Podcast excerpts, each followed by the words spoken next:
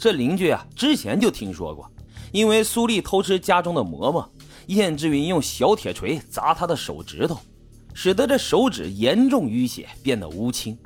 所以他这次没相信燕之云的鬼话连篇，第二天就向居委会反映了情况。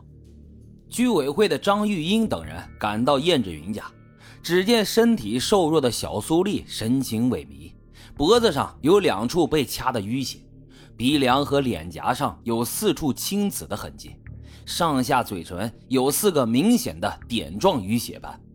更让人伤心的是，数九寒天，这小苏丽竟然穿的是破烂不堪的单衣裤，脚上穿的居然是凉鞋。当张奶奶脱下她的凉鞋，发现丽丽的双脚冻得红肿，脏兮兮的袜子被脓血沾在脚上，怎么也脱不下来。燕之云因为三岁女儿偷吃鸡食而缝住女儿的嘴，这一恶行一时之间轰动了整个青海高原。各大媒体，青海日报、西宁晚报都做了报道，人们纷纷谴责燕之云。按理说啊，他应该有所醒悟，那这外界的舆论谴责能让燕之云有所收敛吗？答案是不能，你想多了。这种人啊，就应该被剥夺监护权，才能保障孩子的安全。然而从一九八六年通过的民法通则以来，剥夺监护权就已经被纳入了多部法律。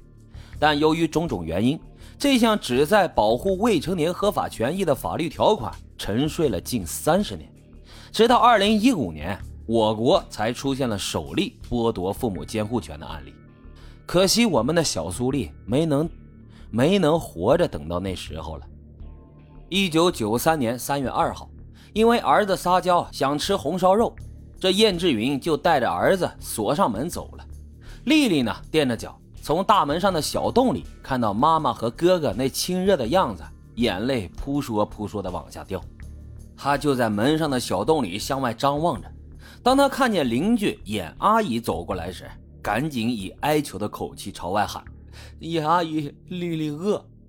眼阿姨看了看门上挂着的铁锁，俯下了身子，从门上的小洞里望着丽丽血泪斑斑的小脸，一阵酸楚就涌上了心头。他叹了口气，询问道：“丽丽啊，妈妈又打你了？”小苏丽轻轻地点了点头。严阿姨的眼睛顿时就潮湿了，赶紧转身向家中走去。丽丽听到严阿姨远去的脚步声，立刻跑到后窗户前，双手握着横在窗框上的钢筋，垫着小脚期待着。不一会儿啊，这严阿姨就将一个馒头从窗户里递了进去，丽丽几口就把馒头吞下了肚。眼阿姨看着他狼吞虎咽的样子，无奈地叹了口气，心痛地把手伸进了窗户，在丽丽的头上抚摸着。不大一会儿，燕之云和儿子就拎着肉回来了，他还给儿子买了雪糕。瘦骨嶙峋的小苏丽躲在屋角的旮旯里，羡慕地看着比他大了一岁的哥哥躺在妈妈的怀中撒娇，看到哥哥舔着雪糕的样子，直馋得咽口水。我猜想啊，他心里定是又羡慕又酸楚。临到晚上，燕之云开始做红烧肉了，阵阵肉香漂浮在空气中。已经很久都没尝过肉是什么滋味的小苏丽终于忍不住了，他趁燕之云上厕所的间隙，挪步到锅边，小心地用勺子捞起了一块碎肉，轻轻地吹了吹，迫不及待的就放到了嘴里。吃到肉的满足感才持续了一小会儿，就被燕之云的声音打断了：“死丫头，馋死你了！”看到小苏丽偷吃肉，燕之云气急败坏的一把就揪住了苏丽的头发，用力往墙上撞去。对小苏丽来说，来自母亲的惩罚那已经是家常便饭，她明白哭闹只会换来更加凶猛的虐打，所以她始终默默忍受着钻心的疼痛。或许正是苏丽的沉默让燕之云觉得没趣，打了一阵之后，他就停了下来，可是心里的怒火却还没发泄完。就在这个时候，他瞥了一眼还在冒热气的油锅，做了一件特别丧心病狂的事情。他一下子看到了沸腾的油锅，再一次揪住丽丽的头发，一翻手腕，使丽丽的头朝天上，然后拽过一块抹布围在丽丽的胸前，用大腿夹住丽丽的身体，一只手捏开了小苏丽的嘴巴，一只手舀起一勺滚烫的热油，就向小苏丽的嘴里灌去。很少发出哭声的小苏丽一下子就发出了撕心裂肺的凄惨哭声。丧心病狂的燕之云将女儿的嘴捏得紧紧的，从苏丽的嘴里流出的油水血水染红了她肥大的手掌，一滴滴地滴落到地上。丽丽拼命地在母亲腿间挣扎，然而一切都是徒劳。各位听友，说到这儿啊，我其实已经心里特别难受了，我想象不到天底下居然有这样的父母，既然把他带到这个世界上，为什么就不能好好对待他呢？哪怕你不爱他，但是也请你不要伤害他，行吗？小苏丽那个时候只有五岁啊，天底下为什么能有这样残忍的母亲？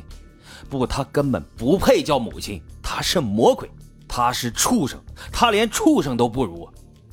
那天晚上，苏丽忍着嗓子的剧痛还在要吃的，可想而知她到底饿成什么样了。毫无悬念，这燕之云连一口水都没给小苏丽喝。其实即便那个时候燕之云给她口吃的，小苏丽也是无法进食的。想想看吧，那滚热的油进了喉咙，烫伤得多严重啊。燕之云没等女儿把话说完呢，就冲她厉声地嚷道，今天没你的饭，看你以后还嘴馋。说完看也不看小苏丽一眼，就开始大口大口的嚼肉。小苏丽无奈，只能一步一步的又挪到墙角，蹲在地上，用脏兮兮的小手轻轻抚摸着疼痛难忍的嘴唇和下巴，眼泪吧嗒吧嗒的滚落下来。后来连续好几天，燕之云都不管小苏丽的疼痛，偶尔给口残羹冷炙。小苏丽呢，大多数时候只能吃一小口就无法进食了。三月九号下午，小苏丽开始拉肚子，燕之云不仅不带她去医院查看，还揪着她的耳朵骂道，臭丫头，你要死啊，一天拉那么多次，真烦。骂完呢还觉得不解气，又扯过一根棍子打向了苏丽。